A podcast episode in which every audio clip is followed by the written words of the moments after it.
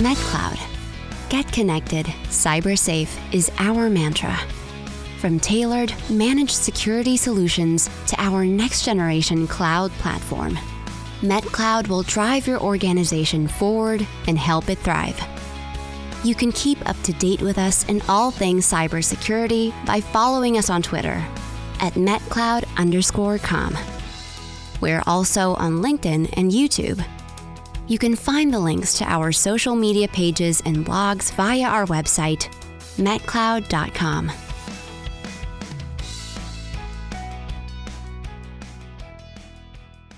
My guest today is Sean Lee, who's an active member of the World Economic Forum's Global Innovators community and is an accomplished executive and conference speaker with extensive experience in digital innovation, cloud strategy, and fintech. Sean is the current CEO of Algorand Foundation, where he leads a team of cryptographers and economists as the custodian of the Algorand blockchain protocol, a highly scalable and decentralized digital currency and transactions platform. Sean has previously held leadership roles with Dell Technologies, Pivotal, and EMC, working with clients and partners across 20 plus countries. Thanks for joining me today, Sean, and welcome to the Vanguard podcast. Well, thank you for inviting me. It's exciting to be here. Thank you very much. I really, really appreciate it. And obviously, you're based in Hong Kong. Um, I'd love to know, and I'm sure the listeners would love to know, how's the environment in Hong Kong now, and, and what's it been like over the past 12 to 18 months? And, you know, how's it affected you personally and also with the business? Well, I mean, uh, you know, being on, on the other side of the world, right, uh, kind of in Asia, uh, I, I, think the the from a pandemic perspective, uh, most of the countries here have handled it pretty well. Uh, here in Hong Kong, over the last four or five months, we've had like no local cases at all, like zero. Wow. Uh, so we're a little bit of a victim of uh, our own success, right? So, so from a from a life perspective, it's pretty normal. You go to work, you go to restaurants, you go to play. I mean, uh, nothing has really stopped here for for quite some time now. Uh, but the challenge, of course, is for those of us that uh, normally travel a lot. we do have a pretty strict travel quarantine requirement. So that means uh, anywhere you go when you come back, even though you're vaccinated, you still have to stay two weeks in the quarantine hotel, which kind of dampens any you know travel aspiration, right? So from that perspective, it's a little bit uh, harder to adopt uh, from a from a business perspective. But look, this world is so digital these days. You and I are doing this podcast, you know, on opposite sides of the world. So yeah, uh, you know, this is pr- probably the new normal these days, right? Uh, absolutely, it is. I, I, mean, we're all getting Zoom fatigue or, or, or video conference fatigue, I guess, and I, I, you know, we're all waiting for the world to go back to normal, where we can, you know, fist bump or shake hands again. You know, normally not having to quarantine and not having to wear masks, but um, you know, that's probably that's probably a little bit further yet. And I agree with you. Um, from a from a, a, a, perspective of the pandemic and, and and doing everything right, it looks like Hong Kong's got it right, and and you know they're allowing people to go and meet locally, and so it's just that overseas travel, which seems to be the right action. I, look, in this world, I don't know what's right or wrong anymore. That's right? a good point. It depends on yeah. which side you're staying on. Um, I think there's some things that we definitely have done right here uh, but certainly, you know, some people don't really like that restriction, and you know, from a uh, from that perspective, it's probably difficult to bear. But look, there's no place in the world that is perfect these days. Agreed. And I think we just have to cope with it. Absolutely. Absolutely. I want to get into your, your career in a minute and, and, and talk about where did it start and what and who inspired you. But um, one of the things I read on your CV, you actually you and I have got something in common, and that is one of our one of our favourite places in North America is is actually Waterloo in Canada. Tell me about that. You went to university there, right? It's it's the I home did. of some of the famous, most famous tech companies in the world, like BlackBerry and Shopify. And tell me a little bit about that. Is that where your passion for tech got started? It, it, it is actually, Scott. Uh, it, it's amazing that you and I have that common connection. Uh, so I, I did uh, study computer science and mathematics uh, from the University of Waterloo, uh, yep. and it's quite famous from a technical engineering perspective uh, in regards to the the students that graduate there. And you know, look, I, I, for a while, um, most of the graduates from computer science or engineering faculties uh, went straight into Silicon Valley, uh, and you know Microsoft, Google, and they have many of our alumni uh, community that are working in, in in the valley for sure. Uh, Waterloo is just a, a, place where you know I, I, still remember when I went there. uh, the first ever computer uh, that were installed in Canada, which took the size of literally not exactly a football field, but it's quite large. Uh, and as a first year student, we actually had to you know play with it and learn from it and, and understand how computing have really evolved from you know your punch cards all the way to you know where where, where we see now. Uh, so I think it's definitely piqued my interest. Uh, I've always got a curious mind, and you know STEM uh, in general is just something that I have a lot of interest in. So that education certainly has set uh, set a path for me in terms of my career for sure. Absolutely. Well, let, us let's, let's jump into that career. Where did it all start? Obviously, out of University of Waterloo. Where did it start? What inspired you to follow that career and continue that career? And walk us through those steps to where you are now, which is obviously CEO of Algorand Foundation.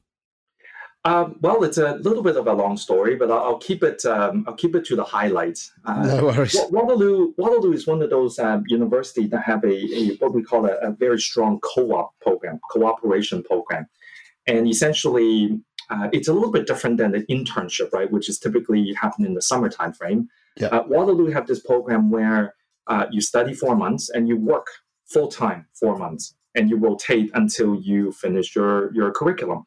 And that what that means is instead of a four-year curriculum for, for undergrad, uh, it takes you five years to complete it, and you literally have no time for vacation because every other term you are doing something different.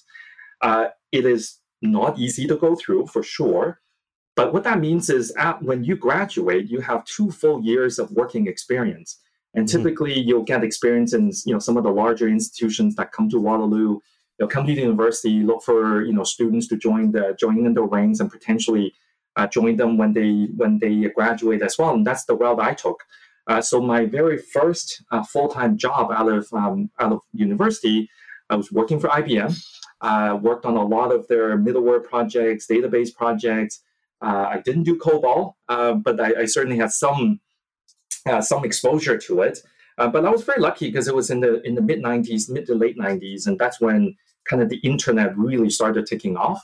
Um, yeah. So I had exposure to some of the the most interesting kind of business model that were emerging at the time, and and to me, I, I really call myself lucky. You know, being in the tech, having a tech background, jumping in it just when it's really touching every industry possible and then having you know to to go through that journey over the last 25 years uh, is something that I certainly do treasure a lot. Um, you know, so so I, I started that. Uh, I started the IBM career, and then uh, you know, dot com happened. Uh, yeah. I found myself somehow uh, relocating from Toronto, which is where we were living at the time, uh, to New York, and you know, I went to the Big Apple, amazed and all by you know this capital city of the world uh, and really got in touch, you know, and, and really understand the financial services very well. And you know, I, I would probably say every major Wall Street names that you can come up with from an institutional perspective, uh, I've probably consulted for, sold into, um, or have some sort of in, interaction or engagement with uh, in those companies. So they give me give me a pretty good exposure uh, in terms of how the world of finance works uh, the ups and the downs. Uh, I went through the financial crisis as well. I still remember yep. vividly being in New York uh, at the time. Uh, and then about 10 years ago, the company I was working for at the time asked me to come back to Asia. Um, I say come back to Asia only because I was born here, but I, I, spent most of my life in North America. And they, they were really looking for someone to help them expand uh, the Asia footprint and really bring a lot of that know how from, from a North America perspective to Asia. Uh, and I put up my hand and you know, 10 years later, I'm still here. So, so that's a, a brief, a brief run through uh, in terms of how, uh, how I kind of got, uh, ended up from, you know, from a university in Canada to New York, uh, and in the middle, you know, have done business in over 20 countries. And now I'm, you know, living in Hong Kong, but really having a global role which is is one thing that I, I, I, love hearing about because you know I, I, was very lucky enough to to come from Australia and come to, to Europe to to learn my craft and you know from sales and tech, um, and I don't think there's any better life experiences. We talk about life experiences and life skills a lot on the podcast, but mm-hmm. um, you know, but but going overseas, um, studying working or, or just traveling and playing. I don't think there's any better life skill than learning about different cultures, different people, different uh, different ways of life than actually going and, and experiencing it. And, you know, one of the things that I always encourage young people when I speak to them is, is go and travel. You know, it's a bit hard at the moment, obviously, with COVID, mm-hmm. but, yes. you know, when you get that opportunity to travel or even work overseas, take it because there's no better way of learning about other cultures and business practice and so forth than actually doing it. Would you agree with that? Absolutely. You know, in, in Chinese, we have this uh, saying, right? Uh, you know, rather than reading 10,000 books, it's actually better to walk 10,000 miles. Yeah. Uh, because what you see and what you experience is certainly uh, real time information and it, it touches you. It's not through a third party. And the, the perspective that it brings you is uh, very incredible. Uh, I'll, uh, one example maybe I'll, I'll, share with you is that um, in the 2010 2011 timeframe, I, I had the chance to spend some a bit of time in the Middle East and you know Dubai, Abu Dhabi, Turkey, you know all, all the all the Middle Eastern countries from from a business perspective.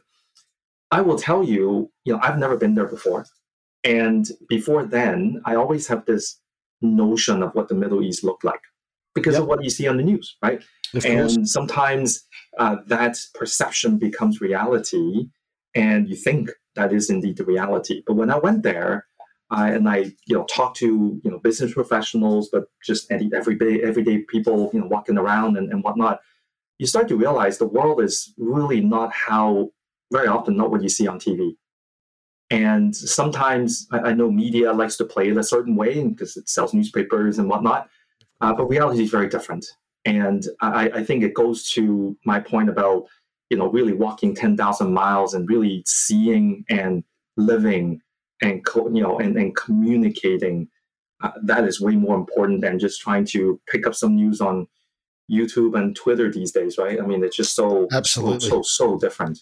Absolutely, I, th- I, think that's a wonderful, wonderful message. Um, for the for the simple fact that I agree hundred percent with it.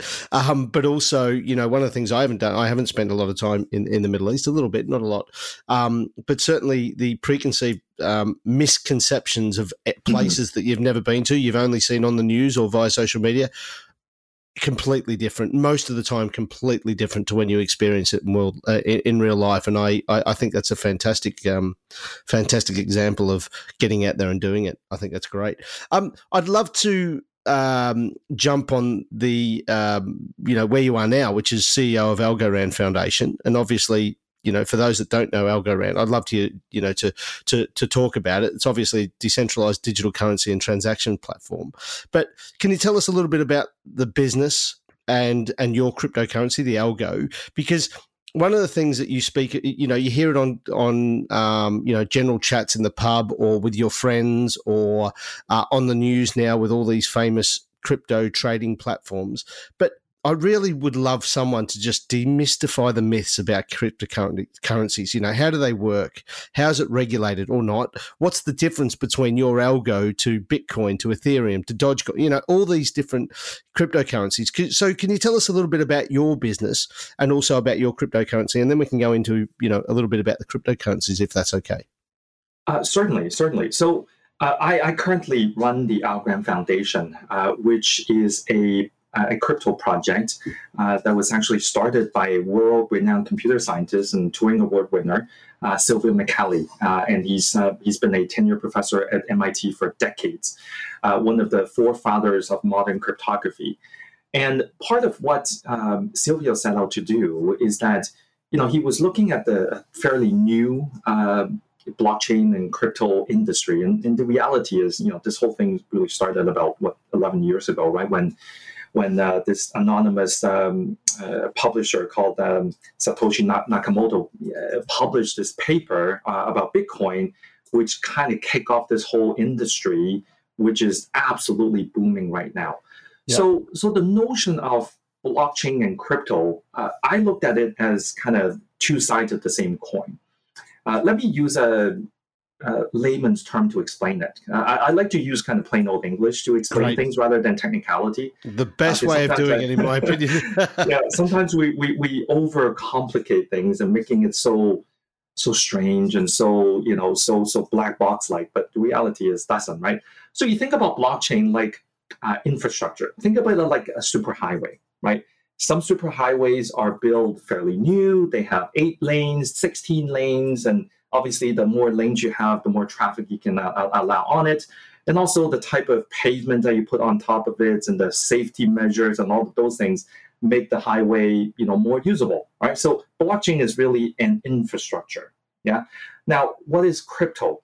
Well crypto is really designed so that when you're using this superhighway there are toll booths. So for every you know distance that you go on the highway you pay a fee. So you can actually use this highway now of course the the way you look at it is this highway is useless if not if there's no traffic on it right but if there's too much traffic on it then can you uh, leverage some sort of measure to actually make it more scalable more more transparent uh, and thereby the from a user experience perspective the highway is you know is the best to drive on so for example yeah does that make sense so far so yeah, kind of yeah. infrastructure and, and a transactional element. Now, the the way how a lot of this works though is that because blockchain was really designed to be a a much more decentralized infrastructure than a centralized one. So again, I'm going to use that highway as an example, right? Uh, you can have government-owned highways, which most of the highways that we see these days are government-owned, right? They, they build it and they own it. Um, or you can have highways or infrastructure that are built by built and owned by the community. And blockchain was really designed to be a fairly decentralized way of operating infrastructure, right? So the way you do that then is through the ownership of the token, meaning the toll booth and the transaction fees, right? Mm-hmm. Uh, so that you can then allow for various different type of ownership and or usage by the community to use this uh, highway that is also owned by the community. So it, it kind of goes away from this very centralized view that we have across the world, especially in the world of finance, uh, but moving it to in, in a world where community decides and the community will decide where to go, how to do things, uh, and then also how to continue to evolve this superhighway to do even more and connect to more places and have more use cases, you know, in terms of different sizes of cars and whatnot that can run on it. So that's probably a way that I would explain blockchain and crypto is that's fundamentally what is really meant to be blockchain as an infrastructure yep. and the cryptocurrency on top as a as a transaction fee to you know to allow you to run on that network. Gotcha. Gotcha. Uh, that makes perfect sense. Really good analogy. Actually, I really love the, the, the description. It's um, it, it's a lot easier to understand when it's back to layman's terms. Certainly for me, and I'm sure a, a few of the uh, a few of the listeners as well. I, I, I, guess one of the things. So so what excited you to to to go into this area of, of technology? Because normally, you know, you've been with Dell, Pivotal, EMC. You know, big big software hardware names. What what excited you to go down this path? Uh, what excited most, uh, excited me the most, was the the transformational aspect and the disruptive aspect of what mm-hmm. this technology and also economic model allows normal businesses to evolve. Uh, I'll give you a, a couple of examples, right? If you if you think about technology, we've always thought about technology as an enabler right? That's what a lot of people like to say, especially technologists like myself. Absolutely. If you go back to, you know, I shared with you, I started my career back in the, the mid 90s, right? That's when the internet really started to taking, taking off, right? So you have the, the infancy of the Googles, the Amazons and of the world. And they were really starting to create these new business models that disrupt uh, various different traditional industries, like the retail industry, obviously the bookstore industry in, in the beginning, uh, information sharing in terms of how you search for, for things rather than uh, rather than going into a centralized body to to find it. Uh, so so a lot of that started taking shape, and it started transforming how in, how technology is impacting how industries are um, how all of us are interacting with the industries. Yep. Then you go another 10 years and you've got e-commerce and you've got social networks and I mean those things are starting to really take shape. And and that that takes communication now on the internet to a different level. So then you move to move forward another 10 years, right? Now it's a cloud computing age, right? And that's where I was before I came into crypto. Yeah. And now it's information being shared, information being stored in a way that is not literally right beside us or in our computers, right? It is in the cloud up there somewhere. And that really breaks how people communicate, but also share information. And then now you look at crypto, you look at blockchain, you look at things like AI. This is now taking the transactional aspect and the interaction aspect to a whole new different angle yet again. So I, I look at all of these transformational technology as one layer on top of another. And that's, you know, when I was kind of looking for a career change, I started looking into this industry and I thought, wow, this is really, really different. Because not only can you make current processes much more efficient, but you can actually create new things because of this monetization and tokenization aspect of assets that you can do with crypto. And that and the transformational aspect and also the transactional nature of how you do that is so radically different and there's something here that the you know the future world is going to be depending on and it probably makes sense for me to jump into it because the best way to learn about it is to jump into the industry and that's Absolutely. kind of how i got in Absolutely, makes perfect sense. I guess one of the questions that comes up, and and you know, I, I, really love the way you've you've described it all here. But one of the questions that comes up, and it certainly does in my circle of friends that are not involved in technology like we are, is is this ever going to replace good old fashioned cash? Uh, well, the answer is maybe, and okay. maybe your audience is probably a little bit disappointed in the answer, uh, but uh, it is not certain yet. Right. Uh, and let me let me answer it this way. Uh, can, can, I be a little bit provocative on your show? Hundred percent. Please okay. do. All right. So so let, let me give you kind of two sides of the uh, two two opposite opinions in, in, in regards to the question. Uh, is it going to replace cash? Well, um, there are already lots of facilities and and applications that kind of have replaced cash right? As, as old as something like a credit card, right? Um, and then to mobile payments, digital payments, uh, and then to you know places like China, where I mean people haven't been using cash for ten years, yeah. right? For yeah. a country that's got what you know 1.4 billion people. So so if you look at it that way, then uh, is cash going to be replaced? Uh, with or without cryptocurrencies and blockchain, then the answer is yes, because you're already yep. seeing it happen. Right? Absolutely, so that's inevitable. If data had a sound, it could be this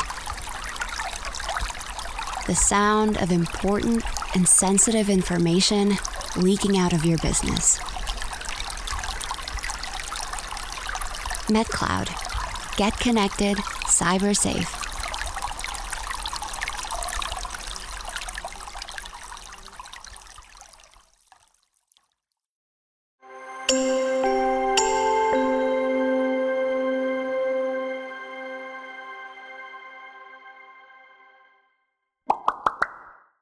Now, the the notion of where cryptocurrency can it replace currency as we know it today, well, that's a tricky part because there's in the in the world of digital currency, you can almost look at it as having two opposite type that's emerging right now.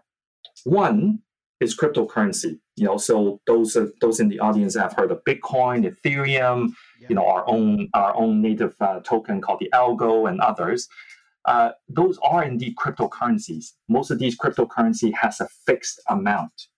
What does that mean? That means when they were created, think about the US Mint, for example, right? When these coins were created, there's only a fixed amount, right? For Bitcoin, there's 21 million total. That's it, programmatically built into the network. There's not going to be any more. Now, what does that mean though? That what that means is it almost acts like gold, coincidentally right? Because you kind of know there's only a certain amount of gold out there. There may be more to be mined, uh, but the reality is the, the vast majority of gold reserve in the world is probably already there, right? In, already in human society. So when you have a commodity like gold that you know there's a fixed amount, then naturally the value of it becomes uh, becomes quite interesting to monitor, right? Because scarcity uh, you know, brings a lot of very interesting economic factors to the asset itself. Bitcoin and many other cryptocurrency operate in a very similar manner. So while it is a transaction fee, like I mentioned before, you know, like the like the toll fees on the on the on the superhighway, Uh, nevertheless, these are assets. These are traded on exchanges, and thereby they do have a market.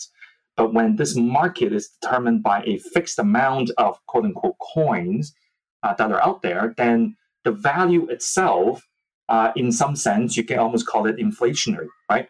It, it protects you, uh, you know, from from the the rampant inflation that we're seeing around the world now. So that's one aspect. The other aspect, though, is digital currencies that are issued by countries. Right? There's this term called central bank digital currency, right? CBDC. Uh, and it's really fascinating where where this topic or this um, research is really taking off now around the world. And CBDCs are controlled by the government, not by the community, controlled by the government, and they're issued just like cash uh, by the government. So you can almost argue it's easier to print money when it's digital, right? Because you don't actually have to print anymore, like physically print it. You can just press a button and say, "Oh, I need another trillion dollar because I need to build more bridges." You know, in a particular country, I'm not going to name that country. Uh, then you can just go print it, right? Yeah. And yep. And then what that what does that what happens to that currency itself? Well, that currency is devaluing all the time. Um, I, I, had this interesting question from from one of the kids uh, that I talked to recently, and he's like, "Hey, you know, Uncle Sean, um, you know, what when you bought a, a an ice cream cone when you were younger, how much was it?" Mm-hmm. And I was like, "Wow, it was probably you know fifty cents." And you know, the ice cream cone is probably six, seven dollars now, right? Pretty good one. Um, and and then you know, the kid's like, "Well, why is the ice cream so expensive now compared to when you were?" I said, "Actually, the ice cream cone hasn't the ice cream hasn't gotten more expensive, but the money, the value the of value. money have gone down a lot. Yeah, that's why it cost me when I was younger fifty cents to buy it, and now it's seven dollars. So when you have a mechanism like the monetary uh, system that we have today that continues to create inflation because you are allowed to print more, whether it's digital or not, it creates a lot of problems. Uh, some of it is social, some of it is fiscal. Um, and a lot of those really are causing a lot of the issues that we're seeing in the world today. Now, I'm certainly not advocating cryptocurrency is going to solve that. It is all but one piece of the puzzle. Of course. Um, but how currency as we know it today and cryptocurrencies and other form of digital currencies continue to exist and potentially have find a happy medium where uh, all of them have its own place for its right application and controlled by the right people. I, I, I wait for that day to come. It's that that day is not here yet. Uh, but I, I, think the reality is the world is starting to see ah, there's some very interesting possibility when these things are working together in concert. Uh, and I, I think uh, you know over the next three, five, ten years, uh, our next generation is really going to be at the forefront of all of that happening in their life. Oh, absolutely, absolutely. I guess one of my questions, or, or my only question to what you just said there, and uh, really insightful, thank you for that, is with the development of cryptocurrencies and, and obviously with the development of, of these digital currencies owned by the government banks and, and so forth, it, how, is it going to benefit stronger economies more than weaker economies? Or do you see that starting to level the play, playing field a little bit? it depends on how it's implemented. Okay. Right? If it's purely a form, the digital form of whatever that's you know that is there now, yeah. Uh, without any particular fiscal changes, then it's probably not going to level up the playing field between the, the richer and the poorer countries. I don't see it happening. Right? Yeah. Uh, because it's just a digital form of the same old thing. Right? Yes, of course. Uh, but if it goes towards a point where uh, again, I, like to use examples, so I hope, hope, hope that's okay with you. Of course. Uh, you know, if you think about the the world um, trade reserve, right? You know, I think it's like seventy or eighty percent of the the, the, the global uh, trade currency is the U.S. dollar, and most of that is flowing through something called SWIFT, right? And what that means is when a country, say Thailand, is trying to trade with Sweden, uh, they can't really go direct, right? Almost everybody have to go convert to dollar first. That's right. Yeah. And then convert back into whatever currency the, the opposite, you know, the counterparties um, are, are holding. So, so that means it's got a, a few areas where it becomes very troublesome. Uh, one, there's really literally one currency that controls the entire world. Uh, but secondly, there's a lot of inefficiencies, right? Every time you convert, there's fees, there's different banking system that needs to be involved.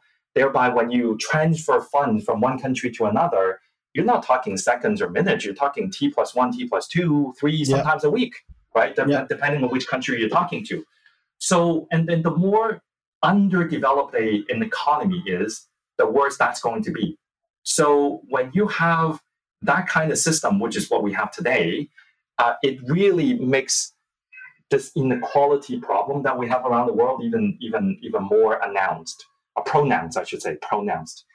Now, is digital currency going to change that? Not necessary. However, if you have a digital, again, I'm just going to use an example, right? A digital tie, which doesn't exist today, or and you can have a digital krona, right, which is the the Sweden the Swedish um, uh, yep. currency. Currency. And yep. you can trade directly using this digital currency. Well, well, then that's different because you are cutting out a lot of inefficiencies, and it's still pegged to the local currencies. So there's no speculative asset to it. People can say, hey, you're just printing it out of the blue. It is just following the local currency, but you can go direct.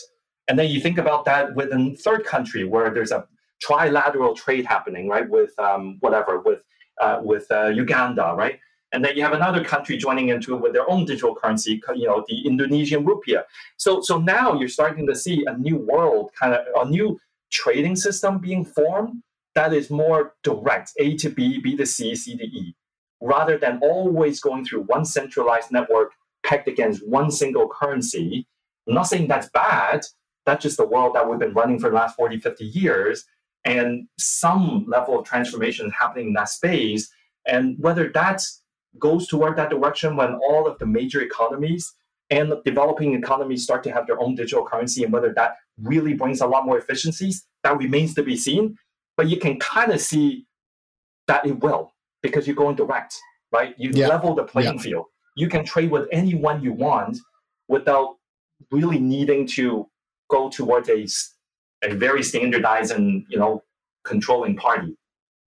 Absolutely. Well, that's that's opened my eyes. I've had the I've had the light bulb moment um, in regards to cryptocurrencies and how that can change and, and, and cryptocurrencies changing, you know, international business and, and, and, and the like. So thank you for that explanation. Really, really impressive. I, I, I get it which I never thought I would actually. So thank you, Sean. that, that was that was really, as I said, that was really insightful. Um, you know, blockchain and cryptocurrencies have only been around for a short amount of time from a public perspective. I know, as you mm-hmm. say, eleven years, and and and, and there's there's time past, but you know, in the last twelve to eighteen months, and certainly around the pandemic, and we can't get away that we've you know the world's been changed in the last two years. There's no doubt about that. But over the last twelve to eighteen months, how has it changed for your industry and the cryptocurrency industry?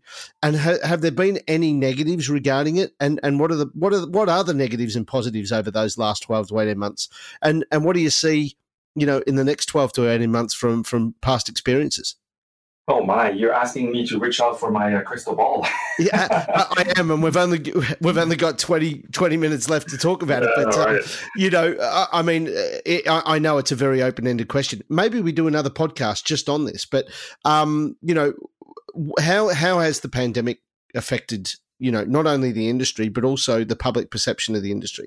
And, and, and what do you think is going to happen over the next 6, 12, 18 months? Okay, so uh, the the pandemic. Um, I don't know whether it's the pandemic accelerating the whole development of it, um, or or otherwise, but it, certainly the timing is quite coincidental.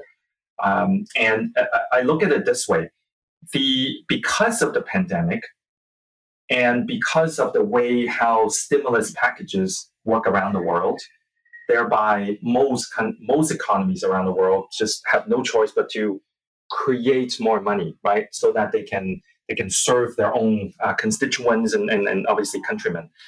Uh, and thereby, money around the world, currencies around the world continue to devaluate. Now, they're devaluating all together. Yeah. So, what that means is you don't really see it, right? You don't see it as much, but everything is devaluating um, altogether.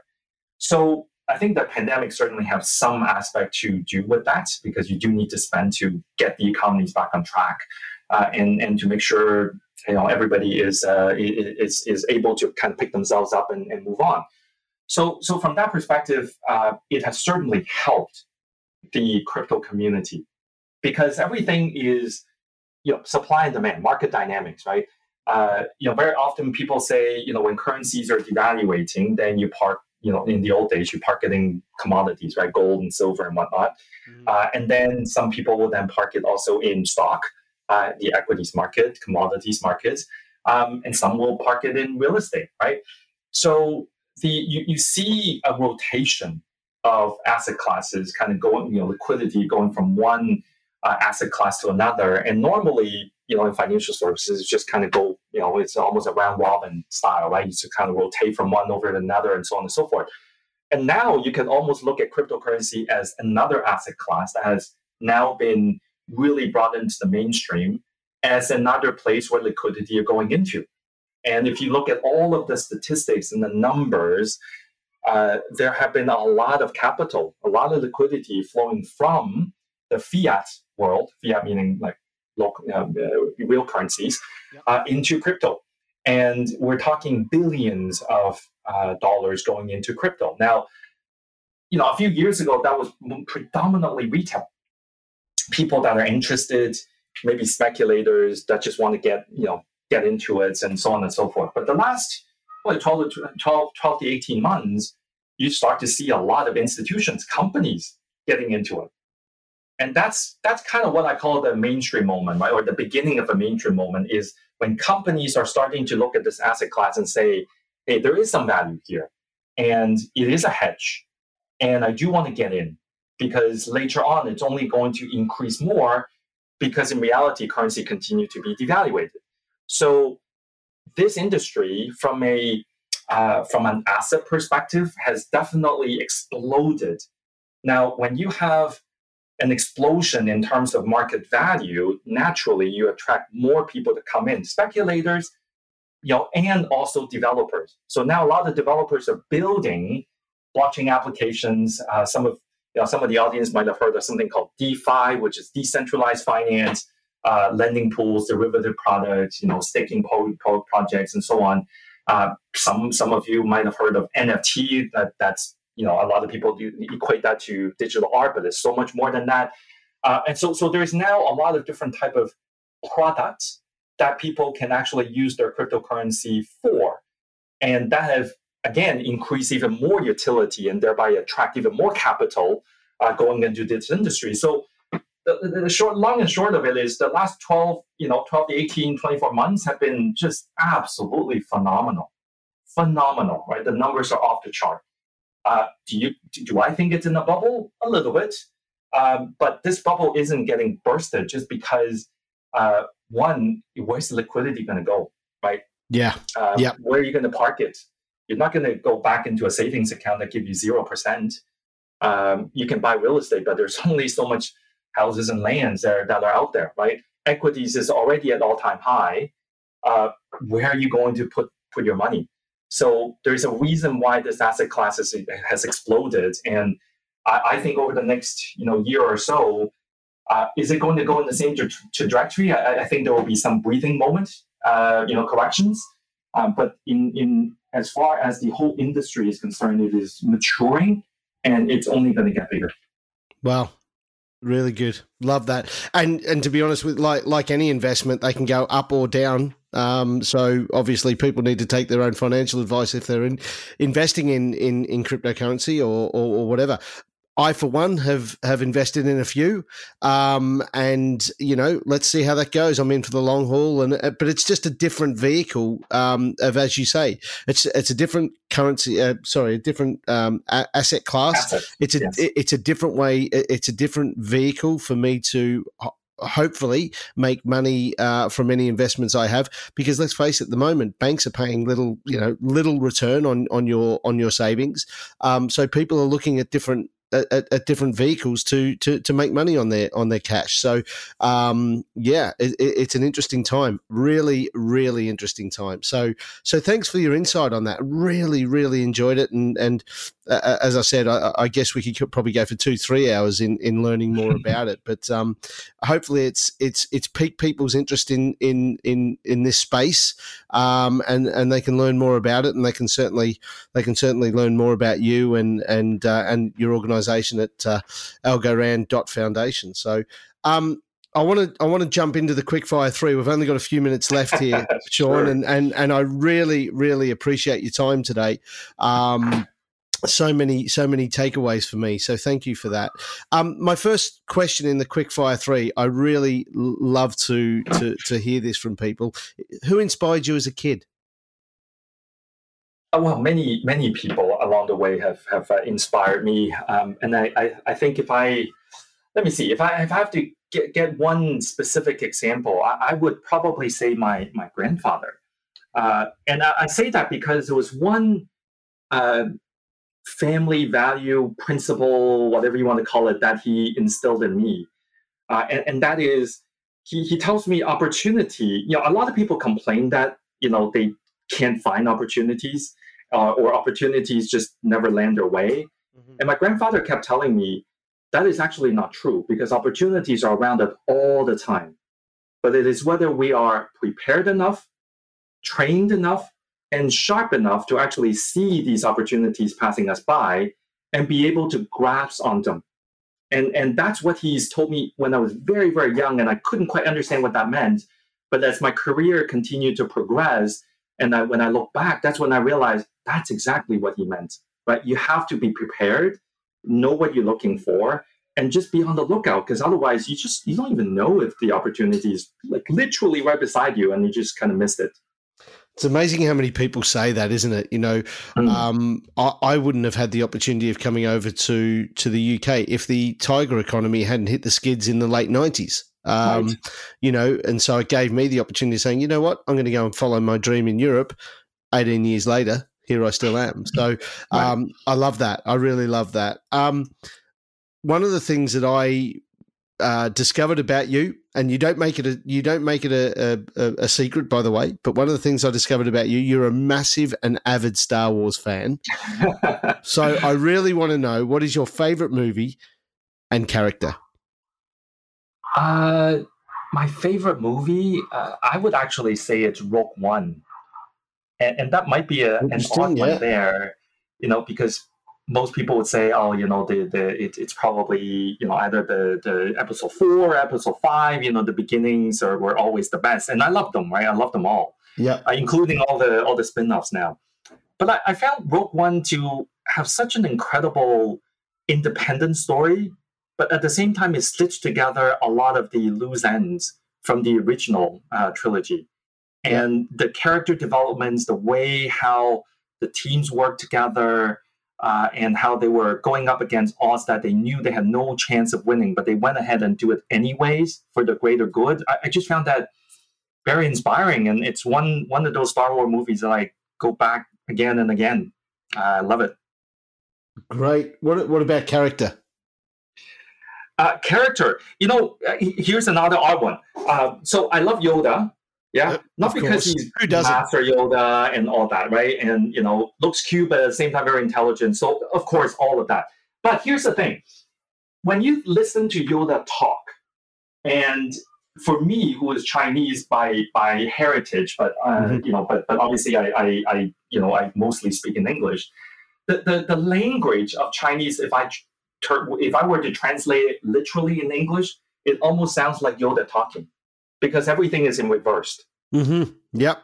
So, so when I started watching Star Wars when I was younger, I was like, well, that's interesting because I, I, was looking at the Chinese subtitles when I was younger, and I'm like, well, that that's actually exactly how we would say it, except in English it's reversed, uh, or vice versa. And I just thought that was fascinating. I don't know if it's because George Lucas had a, you know, I know he had a lot of kind of Asian influence, so, so maybe when he designed the characters, there were a lot of that instilled in there. Uh, but I've always found the way Yoda talk, uh, you know, especially given me, who's kind of uh, a, a, a, mix between East and West. I've always find that very fascinating. Love that. Love that indeed. My first, my, sorry, my final question is: Do you have a business leader that you follow, and why?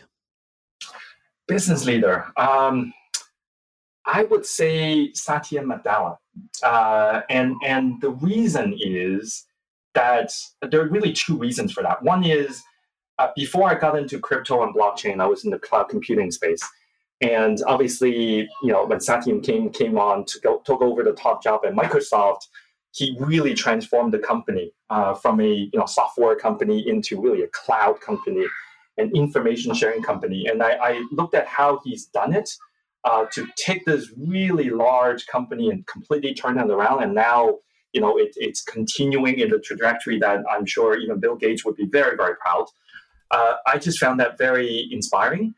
But also, what I found most interesting about him is his demeanor, the way he runs things, uh, yeah. and the never over the top way, uh, you know, at which he he runs the company and one of the largest company in the world. Mm. There's this humility in him, this really groundedness in him that I found inspiring, and I, I certainly, you know, sometimes when I look into running my organization, even though obviously it's much smaller, you know, I take a lot of uh, things that I've seen from him, and I thought ah, that's something that I want to emulate. So I would that's say it's uh, it's him. Yeah. Yeah, really good, and it's amazing because the the more people you speak to, um, certainly the more people I speak to doing this podcast, um, and the more famous or successful these people are, the more grounded and humble they are. Um, mm. It's the people that are not at that level that are not as humble or grounded or or you know um, and I find that really, really fascinating. Um, I really love that. Sean, look, we're at the end of our time, and and I really, really want to thank you for for taking the time out of your your busy schedule. I know it's uh, it, it's it's getting into the evening and family time on a Friday evening. It's uh, uh, where you are, so thank you so much for your time. I really appreciate um, you you demystifying the uh, the complicated stories around cryptocurrency, which, as you've explained, isn't really that complicated. You just got to know what your what you know what it is and how it works. So I appreciate you doing that. Thank you so much for your time, and I wish you all the very best going into Christmas and the New Year, and and all the best to you and and the Algorand Foundation. Thank you so much. It's been uh, my pleasure coming on to the show, and thank you again for the invitation. And I do want to uh, wish everyone, uh, you know, happy holidays. Uh, that's coming up, and please uh, take some rest and hopefully when we turn the calendar year it'll be a it'll be a new world that, that we're absolutely. going into. Absolutely. Absolutely. And i look forward to catching up with you face to face whether it be here in yeah, london or in sure. hong kong on the way home sometime. For sure for sure. Take care scott. Thanks sean. Bye now. Thank you. Bye-bye. My thanks to Sean for joining me on the Vanguard podcast today and giving us an excellent overview of the cryptocurrency phenomenon. Sean really does seem genuinely excited by the way crypto is transforming the world, and potentially, as one example, it will cut some fees and inefficiencies we experience in sending money in multi currencies via traditional banks. Sean values those life lessons he learned from moving from Hong Kong to Canada to do his studies, and he's saying that walking 10,000 miles in life instead of just reading 10,000 books about it is something I can certainly relate to. Thanks again, Sean, and good luck in the future with Algorand. Finally, as we head into the holiday and Christmas season, and again with this pandemic still a huge part of our lives, I want to wish everyone a very Merry Christmas and thank you for listening and supporting myself and the podcast in 2021. And I'm very much looking forward to bringing you more inspirational and exciting vanguards in 2022 and beyond. Take care, stay safe, keep on innovating, and Merry Christmas, everyone.